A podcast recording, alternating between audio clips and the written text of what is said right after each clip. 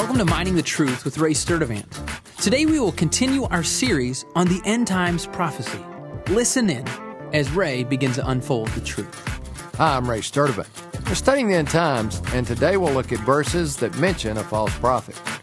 Since many see a separate figure from the Antichrist called the false prophet in Revelation, we'll look into additional verses that mention the false prophet to show why I believe that it's just another name for the Antichrist. As we've already seen, the name Antichrist is not mentioned in Revelation at all.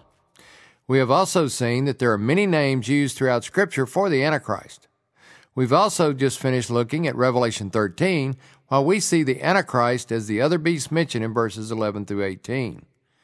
If we agree the first beast in Revelation 13, 1 through 10, is describing an empire or demonic spirit, and the second beast of verses 11 through 18 is a description of the Antichrist and not a separate end times figure the popular view refers to as the false prophet, then we only have three verses in all of Scripture that mention a false prophet. These verses are below. Revelation 16:13. And I saw coming up out of the mouth of the dragon, and out of the mouth of the beast, and out of the mouth of the false prophet, three unclean spirits like frogs. Revelation 19:20.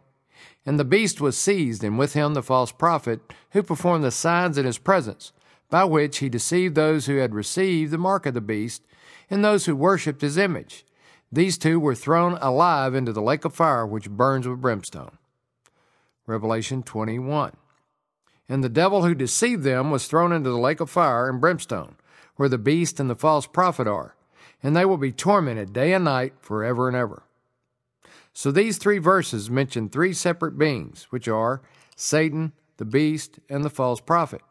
Since many believe the first beast of Revelation 13, 1 through 10 is the Antichrist, they have to see the false prophet as a separate person and make him fit as the second beast of chapter 13, verses 11 through 18, even though the second beast is clearly symbolized as a false lamb.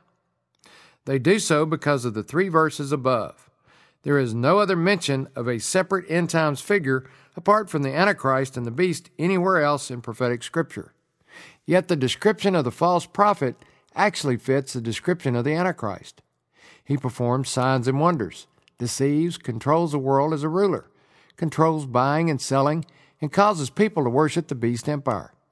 It will be the Antichrist who deceives everyone into worshiping the beast empire, which seems to be the religion of Islam.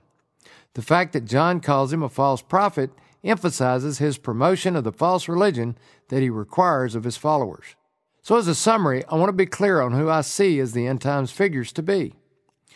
The first is Satan, who is portrayed as the dragon beast with seven heads and ten horns and seven diadems.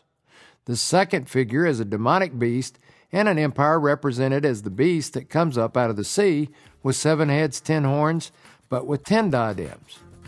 The last figure is the Antichrist, portrayed as the beast with two horns like a lamb and speaks like a dragon. John also calls him a false prophet. I'm Ray Sturdivant, Mining the Truth. Thanks for listening to Mining the Truth with Ray Sturdivant. If you have questions or comments about the show, visit us online at miningthetruth.com. Thanks again for listening, and join us tomorrow as we continue to uncover hidden treasure.